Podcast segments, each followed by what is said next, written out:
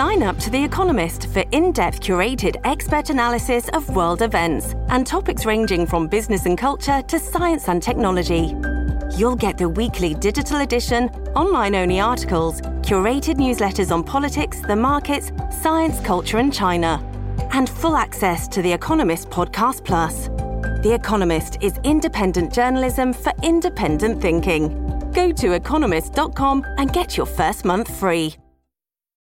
This episode is brought to you by Shopify. Do you have a point of sale system you can trust, or is it a real POS? You need Shopify for retail. From accepting payments to managing inventory, Shopify POS has everything you need to sell in person. Go to shopify.com slash system, all lowercase, to take your retail business to the next level today. That's shopify.com slash system. Hello, everybody. This is Marshall Poe. I'm the editor of the New Books Network. NBN listeners like to read books and buy them. So we thought we'd tell you that right now, our friends at Princeton University Press are having a remarkable site wide sale. You can get 50% off books, including ebooks and audiobooks, with the code 50, F I F T Y, at checkout until May 31. You can save some real money on Princeton University Press books. I encourage you to go there and check it out. Welcome to the New Books Network. Hi, everyone, and welcome back to New Books in Genocide Studies, a podcast channel on the New Books Network. I'm your host today, Jeff Bachman, a senior lecturer at the American University School of International Service and a genocide studies scholar. Thank you all for listening. Today, I'll be talking to Ali Abdul Abdulatif Ahmida about genocide in Libya, Shar, A Hidden Colonial History, published by Routledge in 2020. Ali, welcome to the show. Thank you, Jeff, very much. Thank you. Thank you for being here. Can you uh, start us off by telling our listeners a little bit about yourself? Uh, I am um, Ali Abdulatif Ahmida. I am um, a professor of political science at the University of New England. I was born in central Libya and educated uh, at Cairo University in Egypt and the University of Washington in uh, the United States. I um, have been I've been trained and, and interested in three fields uh, comparative uh, political theory, uh, historical sociology, and also um, African history. My work has been focusing on uh, anti colonial resistance in Northern Africa, particularly Libya. And in the last 15, 20 years, I have been researching a very, very uh, sad case, a forgotten genocide uh, in Libya under uh, the Italian fascist uh, regime. Thank you, Ali. And, and for our listeners who are a little unfamiliar with the years between 1911 and 1934 in Libya, I know your book uh, focuses even more so on 1929 to 1934, but could you provide a brief overview to, to contextualize your research? Yes, uh, the uh, my uh, research has uh, my first uh, book has been uh, on the social, cultural, and and in and economic basis of the anti-colonial resistance between late 19th century until the the 1932, and the um, basically I tried to examine in my first book the making of modern Libya, is the uh, how did Libyan society reacted uh, to Italian uh, conquest, colonial conquest in 1911, and how they uh, various reactions could be explained uh, in until the end of the colonial period in 1943.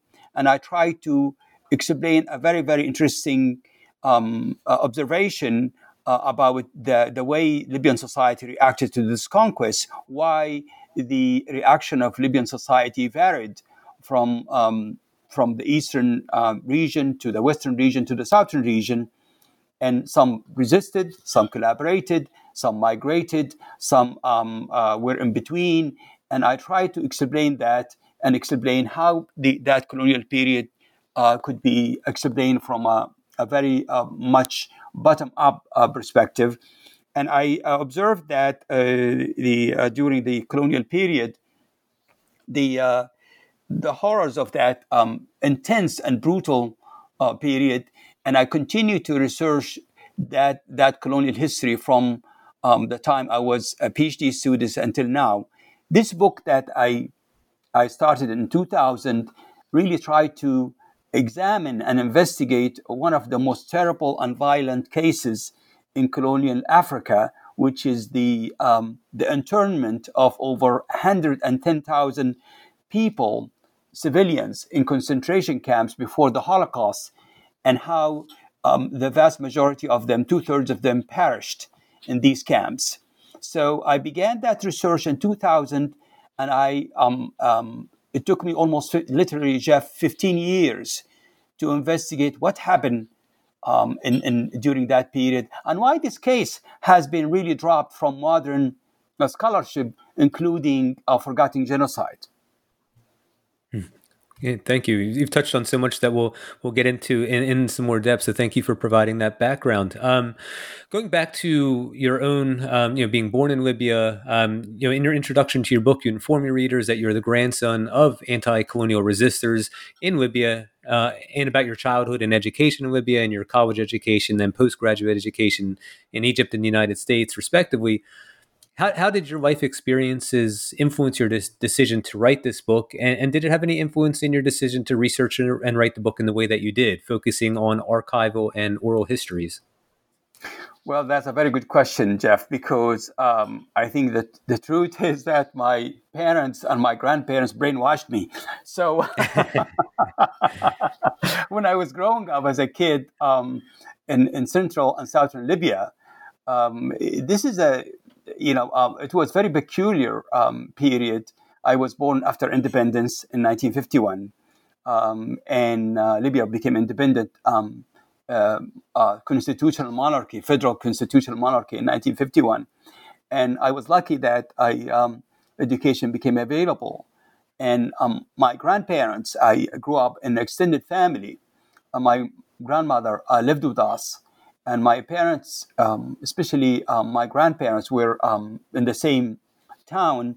Their stories and their um, there was no TV, there was no radio, and the uh, stories and, and the oral narrative and, and the, the poetry and the, um, the the fertile memory was really um, completely focused on what happened to them: uh, starvation, famine, resistance, migration, exile, resistance, um, uh, death, and mourning during that colonial period.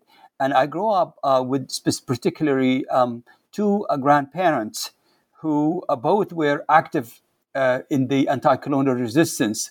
And uh, my mother's, my um, maternal grandfather, Ali, um, I think um, took me under his wing and he told me his life story almost 20 times and my mother was born in exile.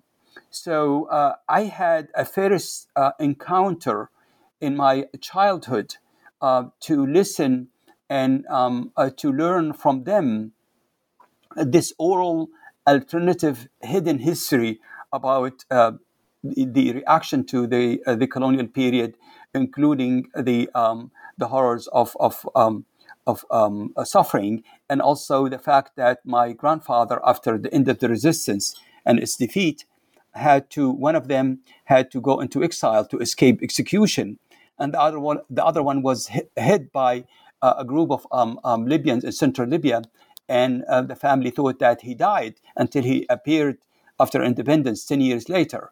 The other grandfather uh, migrated to a country uh, called Chad under French control and um, took um, refuge there. And my mother was born there. And um, when they uh, only after in, independence and the defeat of the uh, uh, the fascists by the Allies, they came to Libya, and I came with that. Um, so when I was born, Jeff, I, I grew up with all of this this rich layers of um, communal, uh, family, oral um, history that um, tried to really, yeah, for survival and for maybe um, uh, making sense of it, they kept it alive and they told the children. And I was one of the um, the children who I was first born, and um, I uh, really had two educations: public school education in Libya, and and and and uh, after that, college in Cairo. But I had a different cultural, educational background, the oral um, and unrecorded um, history of ordinary people who were outside of the reach of the state, and they were uh, in region that refused to be, uh, you know, uh, controlled by the central state. And those traditions of self-governing and uh, autonomy and resisting colonialism influenced me a great deal. So when I came to uh, University of Washington in Seattle, I learned English there, and after that I learned Italian. I decided um, that I wanted to really uh, give them justice, but also I wanted to learn what happened to my uh, grandparents and what happened to my family and other families of their generation. And I began to um, uh, investigate the colonial period, and I decided to, uh, you know, um, um, to look at the archival um, records, oral history, field work, and that took me to study historical sociology, anthropology, and African history, and European history and genocide studies. And I ended by becoming uh, a, multi um, or interdisciplinary scholar on the colonial period. And uh, that um, uh, uh consumed my scholarly activities for the last 30 years. And I published three major um, monographs The Making of Modern Libya, Forgotten Voices in uh, 2005. And then my probably most ambitious work, uh, which um, literally took uh, 15 years, as I said, to uh, investigate and research um, uh, this forgotten genocide, but also not as isolated case, but also I wanted to see, link it to other African forgotten genocides and link it to intervene in the uh, genocide studies in Europe and also in North America as a Libyan American uh, um, historian, historical sociologist, and political scientist. It's, it's really fascinating. Uh, I mean, it's it's remarkable, I think, in a way that you've been able to. It sounds like your intellectual and scholarly journal has also been a personal journey, and then also going, you know, beyond to uh, anti-colonialism in some ways uh, more broadly. Uh, it reminds me briefly of some research I did um, where I was looking at Security Council recognitions of genocide as you know the you know the permanent five members, and uh, I believe when they were discussing Cambodia, there were a number of African countries that um, referred to colonial gen- or colonialism as genocide, and it, it, didn't really go anywhere, and sort of fits into this maybe larger uh, pattern of, of forgotten genocides. Um, you can definitely feel free to, to comment on, on, on, any of that. But I, I also wanted to ask you, you know, you mentioned learning Italian. Um, and I think that relates to a, you know, question I have for you about, you know, any challenges uh, and unique findings associated with your archival research. Uh, was one of those challenges gaining access to Italian documents, or um, I assume that's you know why you learned Italian specifically was um, to aid you in your research. But um, yeah, please feel free to to answer that and comment on anything else. The uh, research was uh, not as easy as anticipated. I am trained to uh, as a political scientist, but also as a historical sociologist and uh, historian. I uh, knew that a good work requires patience and long time. One cannot just, you know, produce a book quickly and assume that's going to be really contributing to knowledge and scholarship. So I'm used to doing uh, three three um, um, methods of investigating: uh, archival research, like historians, uh, oral uh, history, like anthropologists, and and also literary analysis of um, cultures like the Libyan culture, where um, poetry and oral traditions are the way a society communicate and the way a society interact with each other. So uh, this this research was the hardest, Jeff, uh, because I discovered two obstacles. First, theoretical, which is a Eurocentric uh, colonial uh, scholarship and categories that treats these things as sad cases or really are wars, uh, colonial wars that inevitable and that really doesn't really matter. The uh, second thing is uh, the um, the fact that there was a cover up in Italy and to a point in England uh, uh, regarding the the secret and hidden history of uh, Italian fascist and colonial um, history and the fact that um, the the I discovered that this is really true when I came to the archives and I encountered two specific cases. First, I was kicked out in 1989 with a lame excuse, self-serving that I was um, a Libyan scholar, uh, American, but uh, I'm from Libya, originally from Libya, and Libyan government doesn't really allow uh, Italian scholars to research um, uh, in, in, Libyan archives, which turned to be complete, uh, completely not true. And and then after that, uh, after trying again, I I discovered that the the the Italian government not only uh, refused to deal with um, the horrors and, and, the brutality and the genocide uh, in, in, in Libya, uh, but also uh, they really uh, there was a cover up by removing the sensitive files on the archives and manipulating um, uh, the those files as well. And the reason I learned about that um, after many many years of trying to get access to these files a, a very, very um, um, a progressive uh, Italian historian by the name of Angelo Del Boca wrote to me after I got really so frustrated with this. And he said, You know, um, Ali, I have spent 40 years researching the, the Italian archives. Don't waste your time because I feel like I think very, very, very um, much the case here. Uh, they either manipulated them or removed them because they are too embarrassing and sensitive and that doesn't fit the idea of uh, benign, uh, moderate Italian fascism. So um, after that, I, you know, I, I replied to him and I said, "What should I do?" He said, "Son, if you, if I were you, you're young, you should, you could do that. Go back and see if you could find the survivors in Eastern Libya." So um, Jeff, after uh, uh, finding uh, that, I, I reached a dead end uh, in this uh, archives. And then I realized something also important later on that um, some people still are naive and gullible about the archives.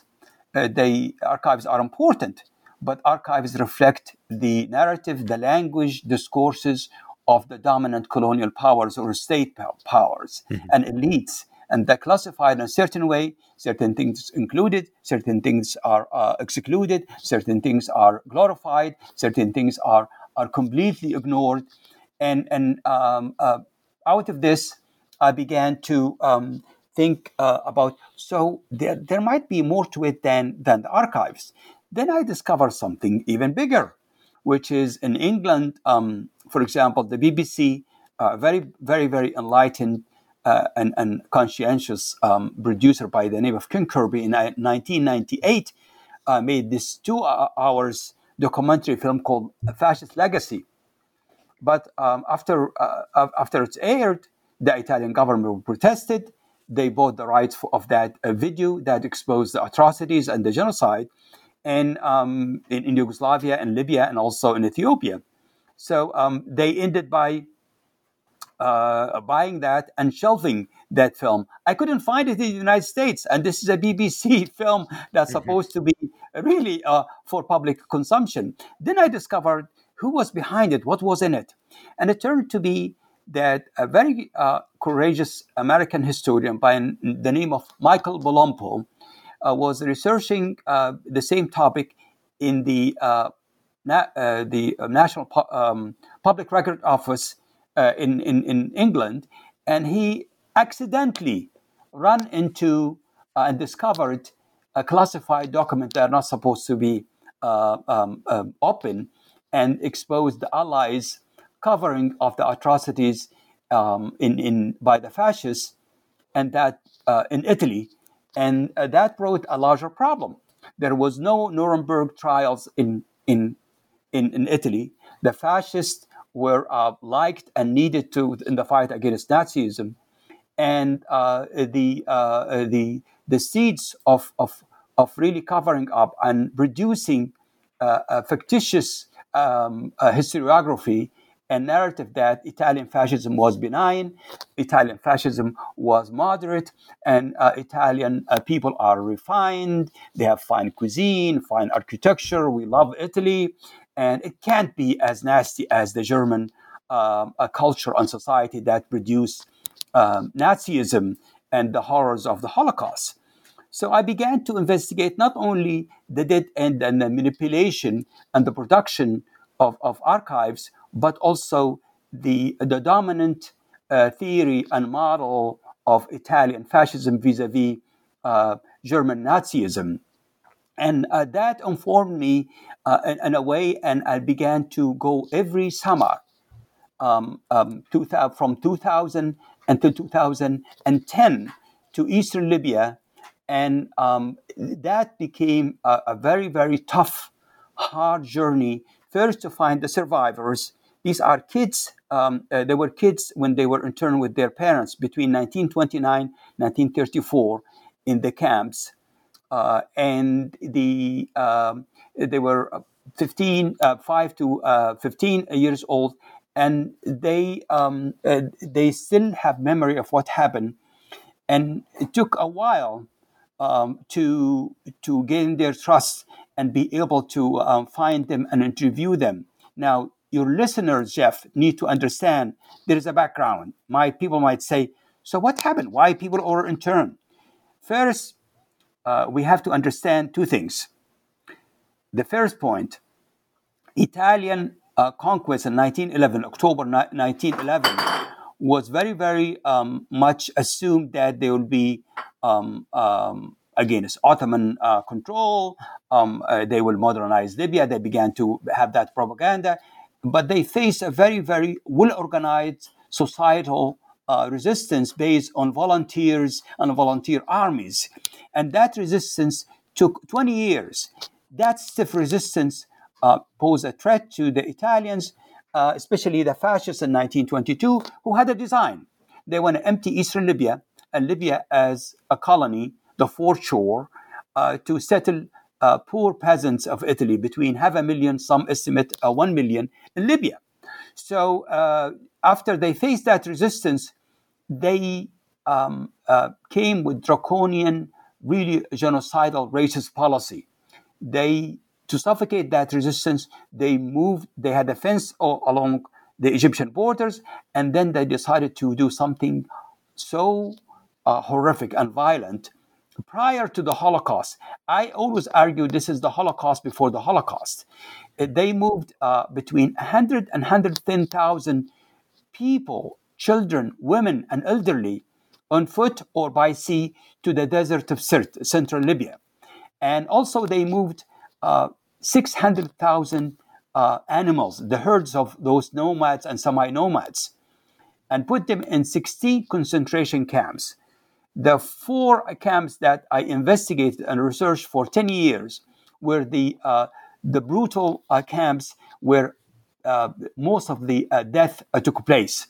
And um, between 1929 uh, th- those 110,000 who were entered there um, uh, only one third of them came alive in 1934, and that's really became uh, another revelation, another discovery for me, and I began to really pay attention to the archival research, but mostly the um, um, the narrative uh, and the testimonies of the survivors, uh, where uh, the book began to take a character of its own, uh, writing the history of this forgotten genocide um, from the perspectives uh, of those survivors. It took a decade, Jeff, uh, because uh, it, it, really was that difficult.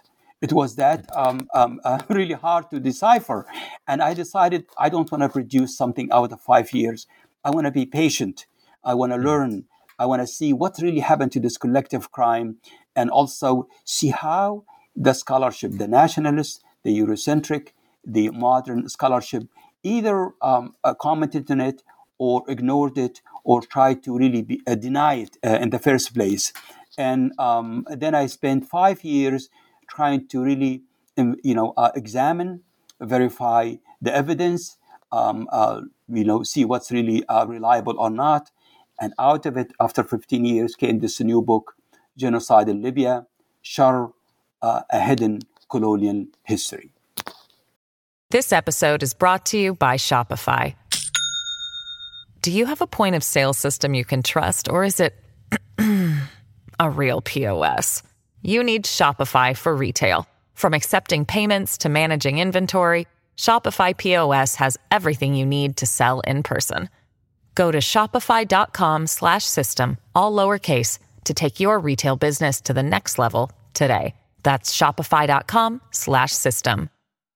Which is uh, an excellent book that I uh, I hope all of our listeners will eventually at some point uh, get the time to read it. Um, when once you gain the trust of the people you interviewed, to speak, you know, the survivors of, of concentration camps, um, did you get an idea, or maybe s- since then, have you got an idea how they feel about you know the research and its purposes, and um, you know how how were you affected um, by this research and talking to these um, survivors? And uh, were there any concerns about their well-being? Um, like, were there any um, ethical concerns with the research that you did? That's an excellent question jeff. I actually um, i became very very aware of this question uh, so to the point that i even wrote a whole chapter that you uh, i'm glad that you read the whole book and i try to um, examine and, and tell what happened there. Uh, and I think our your listeners will, will probably will be interested in, in remembering this. When I went there, I wanted to listen and also um, tell the story of the genocide from their own perspective, what they have to say to me. But it turned to be it wasn't as easy. When I uh, um, the, the the wonderful, generous people who are my friends in the Boy Scouts in in high school education, in sports, in uh, college in Cairo, all from Eastern Libya, all helped me. And what helped me also, two things: that my grandmother from is from Eastern Libya, and some of her members were interned too. Um, and um, the second thing is when I went to see them. Uh, I was uh, very intrigued, but also um, um, pleasantly surprised. They, they, they, they, investigated me, or they really interviewed me before I could interview them. Some of them, they say, "Who are you? Uh, what's the, who are your parents? Who are your grandparents? Why are you doing this research? What are you going to do with this research?" And I loved it because it meant that they are conscientious. They were clear about what they went through, and their uh, parents and grandparents. They were clear, uh, They were aware of the of the um, uh, genocidal policy against them.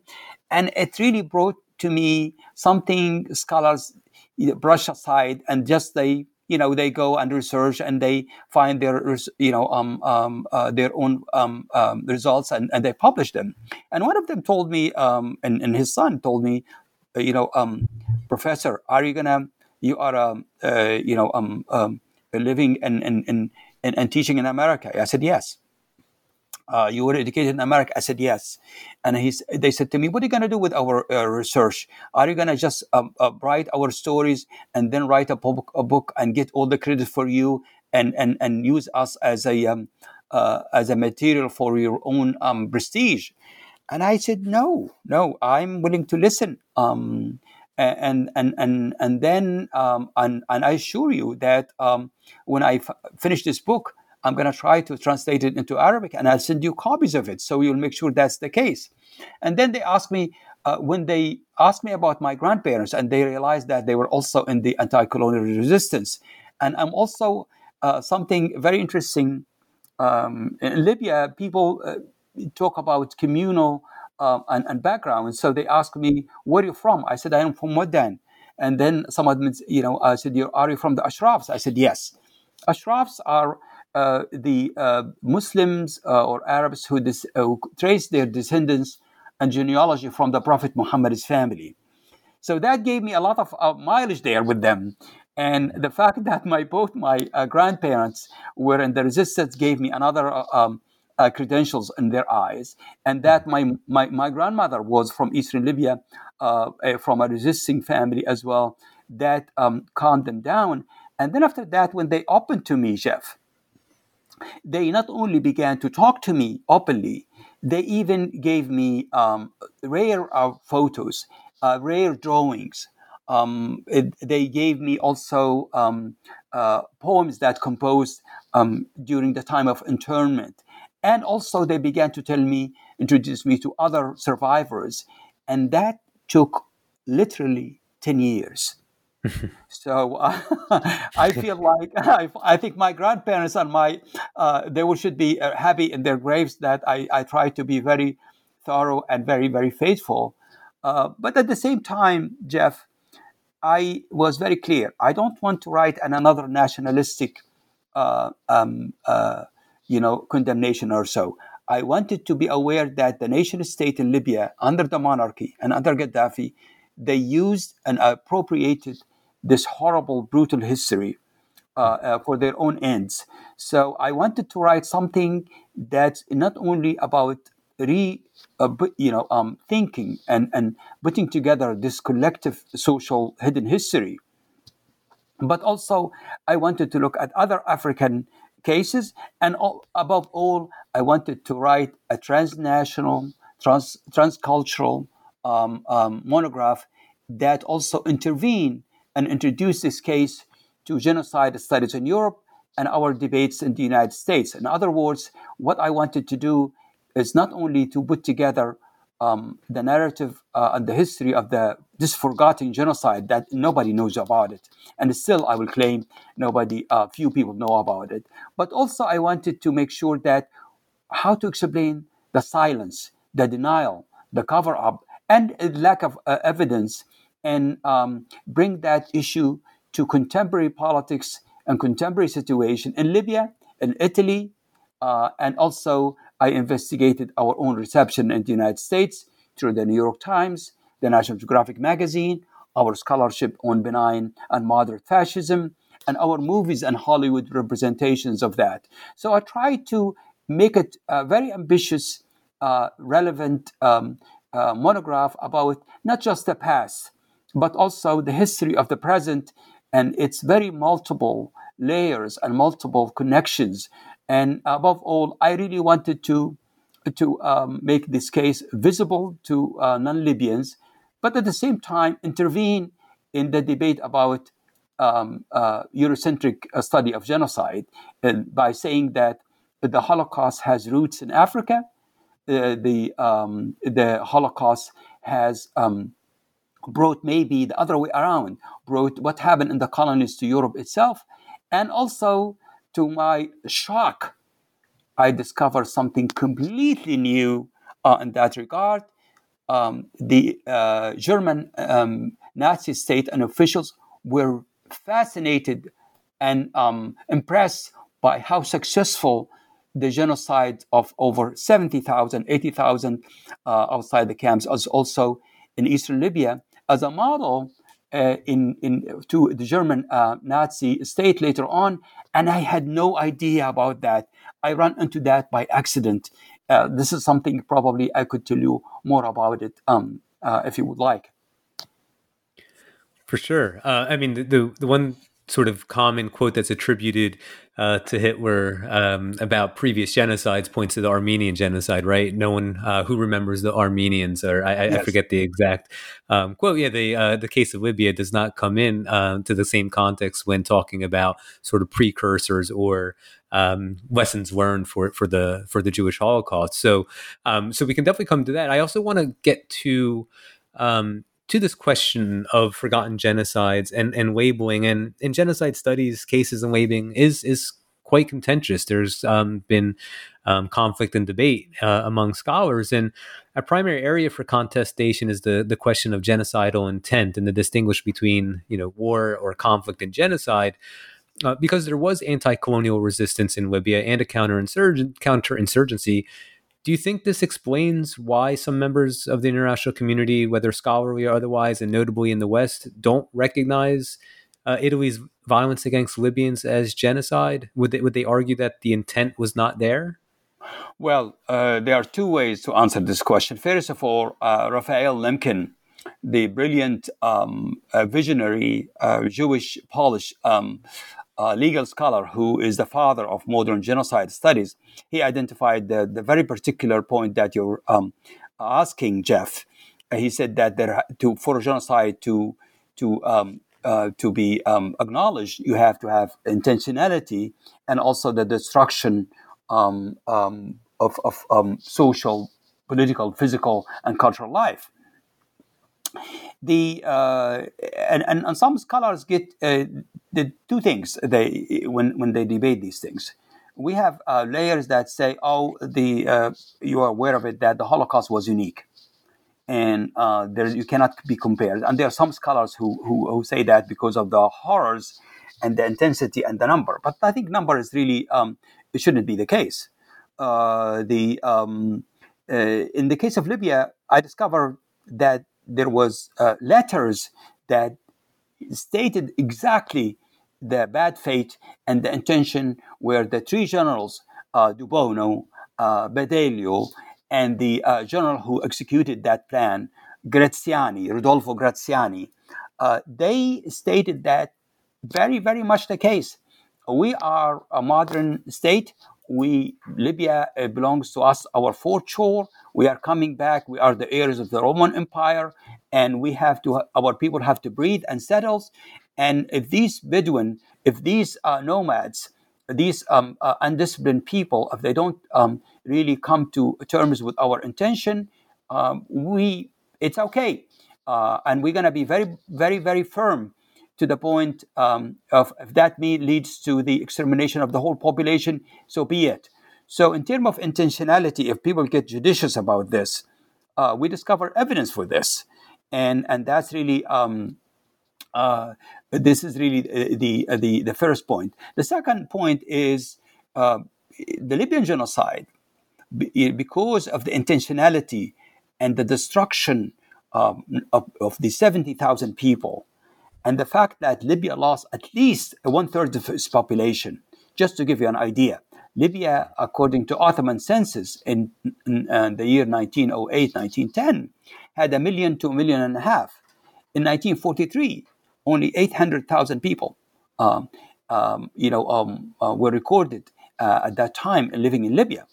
Uh, which, by the way, it used to be called Tripoli. Libya is a name that the Italian uh, re- revived from the Roman period. So the first thing is you need to understand that this is really um, a very, very uh, manipulative argument. Uh, and instead of really recognizing that if, if people are have the same worth, uh, if we respect people and not other them, or look at them as uh, victims of progress and civilization and modernization, as the colonial ideology usually addresses, especially in settler colonial states. And if we take the others as equal uh, and societies as living cultures, then there is no escape to recognize other um, um, holocausts and other uh, genocides. And, and I think in that sense, uh, it's very obvious uh, to me that this is a case of genocide. Not only is it a, a, a very major genocide, it's horrific because it it occurred. You know, it's the first major genocide after the Herero and the Armenian genocides um, after World War One. It's the first major one, and it was prior to the Holocaust. So its proximity, it's it's really a connection with the Holocaust uh, is really huge. And here, and instead of talking about the conflict between Jews and Muslims, we're talking about Jews, you know, um, Gypsies, um, um, other groups, and uh, Libyan Muslims who were both victims of fascist genocides. And we have to keep in mind that Italy um, is among a few um, fascist countries that had genocides in the 20th century. The German, um, of course, uh, they had uh, colonies earlier. So, in that sense, this is really, in terms of empirical evidence, oral history breaks new grounds. And uh, in terms of uh, theorizing and making connections and trying to make sense of this, this really horrible uh, case and its oral history, it tried to uh, raise a new question about old topics and making new connections that goes beyond Eurocentrism, uh, colonial knowledge, and also the nation itself as a unit of thinking about genocide. And in that sense, uh, I wanted to provincialize Europe not only in, in one sense, but also bring the other connections that uh, was exposed and advocated by other scholars from uh, the uh, Hannah Arendt to um, Mike Davis, to Mahmood Mamdani, to uh, Jim Scott, and also other scholars who try to really give alternative way of thinking, alternative um, theorizing of genocide. It's not a coincidence, uh, Jeff, that um, we have now um, made it quite um, um, you know leap forward as far our understanding uh, of uh, forgotten genocide in Australia, in Africa, in, in, in, in the Middle East, in, in Latin America. And um, I hope that in, in, our own United States we recognize even fully uh, the native genocides. But in, unfortunately, even the new, um, the new books on, on, on forgotten genocide did not include the Libyan case. So I'm really, I'm, I'm i feel very, very uh, glad that I, as a scholar, as an American uh, Libyan scholar, I was able in, in these 15 years to really um, um, uh, salvage that that hidden history before it was too late because most of the survivors now are either dead or senile. Uh, and in that sense, the uh, the Libyan case, uh, um, you know, um, could have been forgotten. And I have to say, up until recently, the Italian um, um, official silence over this genocide and the fact that this nobody knew about it. When i go to many many um, universities i ask people the same question and you will be surprised. Nobody knew about it. They say ali is there any um, was there any um, uh, concentration camps in libya? So i think um, i feel like being an american academic allowed me to the patience and the independence to spend uh, this decade to uh, try to put together and figure out the riddles and the puzzles of this case, why it happened, how it happened, and why it, it disappeared from modern scholarship. And, and the book maybe uh, will contribute uh, to your listeners and to the readers um, uh, something as big uh, of a crime as uh, the genocide in Libya, which is as big as the Herero genocide in the turn of the 20th century, the uh, Congo genocide that um, also we often uh, forget about it, and the violence in Algeria. So these are the four nasty cases that we need to kind of keep in mind. And, and Hannah Arendt was visionary and brilliant in stating in uh, 1951 that the to understand what went on in Europe, um, uh, the horrors of totalitarian regimes and genocide, we have to look back in Africa but a lot of people forgot about that observation. And then the few books and conferences that try to think about it, they try to really turn it to a posturing, um, a very, very much uh, quotations or dismissal thing. So I'm, I make no, I make no, um, uh, I'm very, very much, um, uh, uh you know, a strong um, in my, you know, thinking and my argument about it's time for us to confront these models and these silences and that will enable us to discover and uh, humanize the others, uh, including the Libyan people who um, uh, face this horrific uh, experience.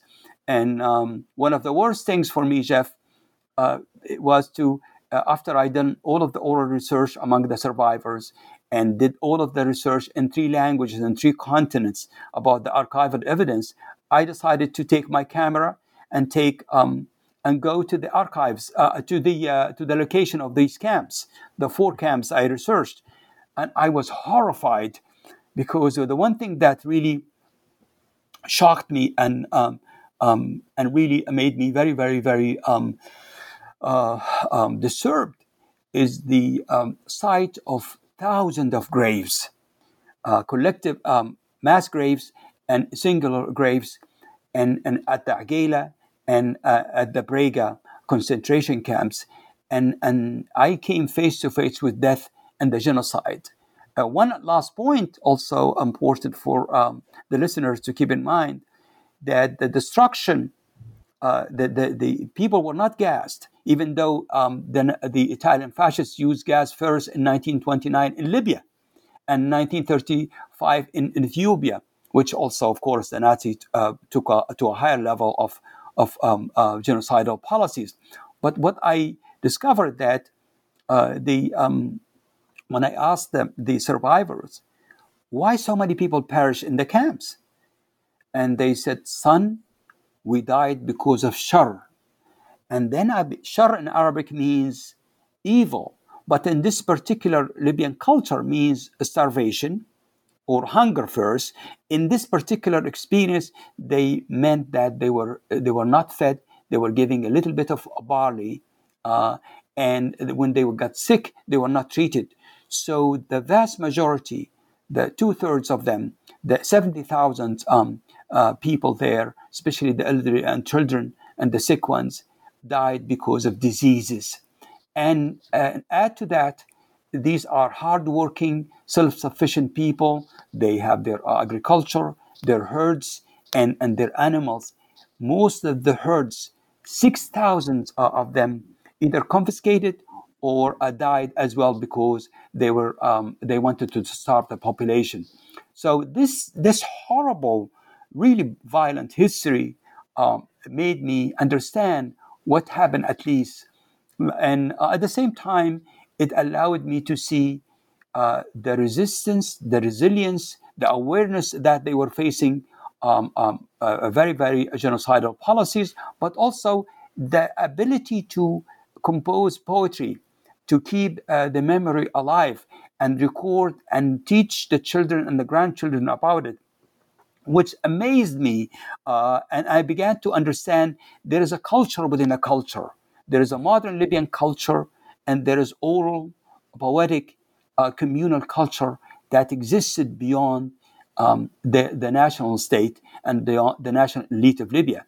And understanding that language, that vocabulary, that poetry, those poems allowed me to really understand how they reacted culturally and socially and how they kept uh, that, that memory fertile and alive until today. And were these um, you know, social and, and, cultural responses part of the healing and, re- and reparative process? Yes, absolutely, Jeff. You you got it right. I think by remembering um, uh, those stories, it helped them uh, stay alive, expressing themselves to the point that one of uh, the elderly uh, folks uh, whom I interviewed, and I uh, methodologically, you know, I, I tried to be reflexive and to be really um, aware of it. I'll interview some of them more than once to see if the narrative and the oral history has been changed or not. But one of them told me, listen, son, we died because of shar and marad, means starvation and diseases. But without talking about it, we will die alive. And I, I took that quote and put it at the beginning of one of my chapters because I think uh, by keeping that memory alive, uh, they were able to heal. They were able to uh, remember their humanity and their agency and their voices and kept it going. And, and, and uh, I talked with them. I said, you know, what should we do now? What should we do with this? Uh, they, they said, son, first we need to, we need you to tell us our stories. And I promised them to do this. But I didn't get any sense of um, calling for vengeance or retribution or so. They said the most important thing for us, not the money, not the reparation. We want just the world to understand what happened to us because it looks nobody paid attention to us. And uh, I talked with one of the um, uh, the children of, of these uh, these young men and women, um, and, and one one older lady, uh, she really I still have her recording.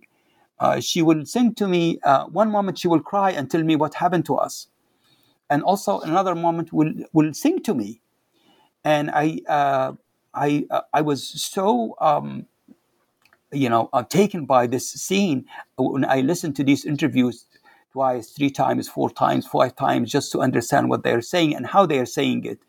So I, I think uh, this communal memorization and recitation of the poetry of the uh, narrative, of the names, um, became a way of healing and really remembering what happened to them. And, and thank God, um, I, I, was lucky uh, with the support of really good people um, uh, in, in, in Eastern Libya, you know, good people in Italy too, you know, um, the people who believe in my research in my own university, University of New England, here in Maine, who supported me, my students, um, I began to really uh, re- realize that, and to the point that uh, I don't just do that research. Uh, I teach courses related to my comparative genocide and forgotten genocides, and uh, my undergraduate students are delightful because they keep asking about this, and I I even teach a course called Empire and Genocide, Jeff, and uh, uh, you know it's it's a full course. I have waiting lists in this, and I I tease my students. I said, you know, what's wrong with you guys? Who wants to study some as horrible thing as genocide? and they smile. Uh, so uh, this is. Um, this is, uh, I think, a way for uh, people to keep it alive. And I have to also to add one more point, Jeff. While this has been really almost kind of depressed me, and I told a friend of mine in in in, in Spain, I almost my soul comes out because it was so hard and so painful. I have to say, uh, my colleagues, uh, when I was invited to give talks in our many, many leading universities um, in after the publication of my book, Forgotten Voices, uh, people were very open. They didn't know much about the case, um, uh, but they would say, uh, "Tell us more about it." They were, uh, you know, um, very eager, and all said, "Yeah, we hope that you finish this work." But my, um, you know, um, the I couldn't finish this research without the support of my own students, our own library, our the, the people in eastern Libya, uh, some friends in Italy and in England, and uh, I'm just you know so glad that I did not rush this research uh, because easily one could get tired. One could say, you know, you want to have a life. Uh, my two young ki- my two young kids who are in college now, uh, they complain to me all the time uh, and uh, I really drove them uh, nuts because day and night I'm in my basement um, calling people, researching. And um, when I went to Eastern Libya, um, I remember they laughed at me because the, the, Libyan Studies Center, which did a remarkable job in um, collecting oral history under the supervision of Professor Jan Vansina, uh, who was the um, uh, advisor for Professor Muhammad Jarrari in Tripoli. I uh, decided to ask my own questions, including what did they feed you? Uh, what kind of clothes they, they do you have any clothes and and they used to laugh at me they say you know ali these are very american questions i said no you guys are wrong these are real questions you forgot to ask the people about them because uh, they made a lot of sense. Of course many of the colleagues there they are historians. And uh, that's the, the, the, other lesson uh, jeff. Uh, we have to have multidisciplinary or collaborative work to produce something um, uh, uh, holistic and important. And I think um, I discovered that my political science alone uh, degree and training was not enough. I discovered my historical so- training in historical sociology was not enough. I discovered that um, that my anthropology courses and reading and methods really helped me.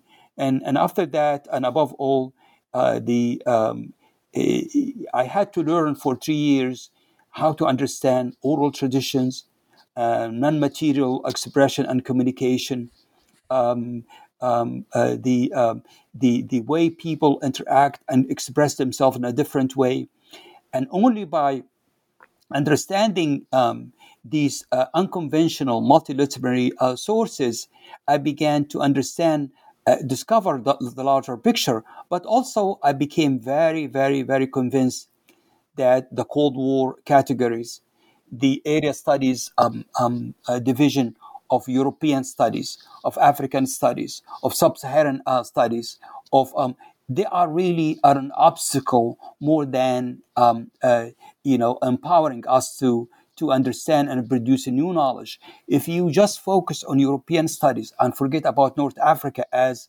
um, uh, alone, or if you look at the Sahara as a, as a divide, an empty space between Northern uh, Africa and Sub Saharan Africa, it makes no sense. Uh, I advocated in this book uh, a new uh, way of thinking, a new epistemology against the canons of the area studies and the canons of the Cold War by advocating that um, we need to kind of look at um, at um, the interconnections and uh, between these countries and I and, and, I argued that you cannot understand Europe without understanding Africa and Asia. Uh, we cannot understand Italy without understanding Libya and Ethiopia and Eritrea, for that matter, or uh, France without looking at Algeria, and, and, and vice versa. And we could say also, us and the United States, we need to see these connections, not because we want to be nice or understand something um, uh, uh, benevolent, but this is history is really the history is of the present is what we are after but also we need to really be aware that the area studies will be an obstacle more than uh, allowing us to discover these connections uh, discover these um, um, uh, interdependence and and the fact um, I argued that in Italy and also um, in many many of my talks there is no way one can understand modern Libya without understanding Italy and you cannot understand Italy without looking at uh, uh, at the Libyan case. So that's, I would say, the new methodology, a new wisdom uh, going forward in the 21st century. We cannot cling to these old um, epistemologies and canons and assumptions and unit of analysis, uh, of course, that will encompass also the idea of a nation state as a unit of analysis. And there are things that are goes beyond um, uh, modern nation states. And, and when we confront them, it will liberate us, uh, it will allow us to have a new uh, uh work, not only about Libya itself, but Libya as a case among many, and uh, allow us to explore uh, liberating social sciences that um, will build more bridges, will build more knowledge than the idea of everybody in their own. Yeah, and and in your conclusion, um, you actually say, "quote a transnational," or you make a call for a quote transnational and comparative critical paradigm that engages not only subaltern voices but examines the silence of an empire, colonial genocides, and the political theory associated with them. Uh, looking beyond Libya, uh, and you've touched on this already a little bit, but what do you think scholars might come to see that they have not already if they um, were to engage in such a paradigm? Well, uh, Jeff, uh, listen, uh, we have to break the silence and denial. Empire matters. Uh, colonialism matters. Colonialism does not end in the by independence. Colonialism in, in the colonies and also in the colonizing countries did not end then. The minute we uh, we rehabilitate, bring back categories that we, we, we tend to uh, ignore, um, allow us to not only see the realities and the dynamics that are with us, but also confront the, um, um, the history of racism, of dehumanizing others, of uh, the, the, the use and abuse of uh, things like modernization, uh, progress, civilization, and, and also um, um you know, uh, deal with, with, with uh, power and language. I think um, we have to understand that um, these uh, ideas are used to really justify and legitimize empire, um, uh, domination, and yes, including genocide. Unless we confront the silences and the blind spots in our social sciences and our um, uh, assumptions, I think uh, we will really miss what happened in reality. We keep we have to keep in mind we inherited the social sciences from the 19th century, the age of empire and colonialism. And I think uh, those social sciences were silent. Uh, they, they, were really a part of, of the larger context, including you know big big uh, wigs like uh, Max Weber, uh, like the European uh, scholars who influence our social sciences. You know um, eh, the so I think it's about time that we look critically at um, at the knowledge and power as interconnected. Um, knowledge is not always neutral knowledge is really produced by social and economic and institutional settings, directly or indirectly. And now we have an opportunity to re examine the failing of colonial knowledge, the persistence of colonial knowledge, um, Cold War um, uh, scholarship, and also the area studies as really a variation uh, that did not confront the ghosts of the past, because the ghosts of the past will us will be with us whether we like it or not. And imagine, Jeff, what kind of um, society will have to deal with. Imagine that us in the United States, where we ignore empire, we ignore uh, domination, we ignore genocide in our own history. And imagine when we confront these issues, what kind of um, uh, really uh, liberating possibilities that would be for all of us. So I think I'm, I'm i make um, a big deal out of this. This is really uh, the larger lessons uh, of the empirical history. That's and that's why I refuse to be pushed back to say, oh, this is the Libyan case. Let's look at it from African perspective. Oh, it's a sad case about colonial wars. Uh, and after all, they say to me, some people who are really still entrenched in that, didn't uh, Italian colonialism also brought science and medicine and um, and education to some people? I would say to them, and exterminated almost one third or half of the population. Uh, the idea that um, you know colonialism, especially settler colonialism, as modernizing, is an ideological construction that refuses to treat the other as a human being.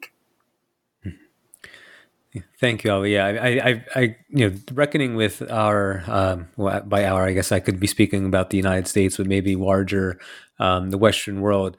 Um, it'd be without acknowledging um, and and reckoning with our past, how can we possibly expect us, uh, you know, the policies to change in the future? And that's, I, you know, one of the things, uh, an argument I make. I, I, have a book on the United States and genocide. I'm looking at the U.S. Mm-hmm. relationship with um, with Indonesia in in the mid '60s, you know, Guatemala, Pakistan, etc. Um, you know these things aren't talked about as being like complicit in genocide or conspiring in the case of Indonesia in genocide or um, you know uh, the, the history of treatment of, of indigenous peoples in the United States. And if we don't like acknowledge how what we actually did um, I, I, just don't see how we can expect our, those policies to change in the future. And that's, um, you know, where we see persistent racism or arming Saudi Arabia with what it's doing in Yemen. Like these things, they don't change if we don't talk about them and and see them for what they are. So, um, thank you for this uh, incredible contribution. Thank you very much, Jeff. I really enjoyed uh, the conversation with you, and I'm very grateful for um, for the fact that you approached me and you read my book. That's the best thing I could hear. I could hear from, um, from anybody, and uh, um, I enjoyed our conversation very much. Thank you. And and before we, we do let you go, uh, is there anything? Are you working on anything new? Is there anything connected to this book? Another um, part of this project? I'm exhausted now, but I uh, I think uh, as I promised the survivors is I'm uh, gonna try when I recover my energy and hopefully we'll have a vaccine to survive this uh, pandemic. Uh, I would like to every weekend maybe translate um, the book because it's really um, as I hate to give it to somebody who doesn't understand the multi layers perspectives uh, on this. So I am. Um, I'm gonna uh, try to um, um, to do that. And uh, there is a temptation to do a follow up um, that I'm, you know, to the book. Um, many many people are asking me to do that, but I'm I promised my two kids. Um, they both are in college. That next subject is going to be a lighter one. So I'm I, I want to cling to maybe to them to that idea that I might um, work on Egyptian cinema and film uh, just a, a, lighter topic than genocide. But I, I guess that's um, that's to be seen, Jeff. All right. Well, thank you so much, Ali. Um, get your rest, and uh, and maybe we'll talk again in the future. I would love to. Thank you very much. It was a pleasure to talk to you, Jeff. Thank you very and much you. again. Thank you. Uh, take care.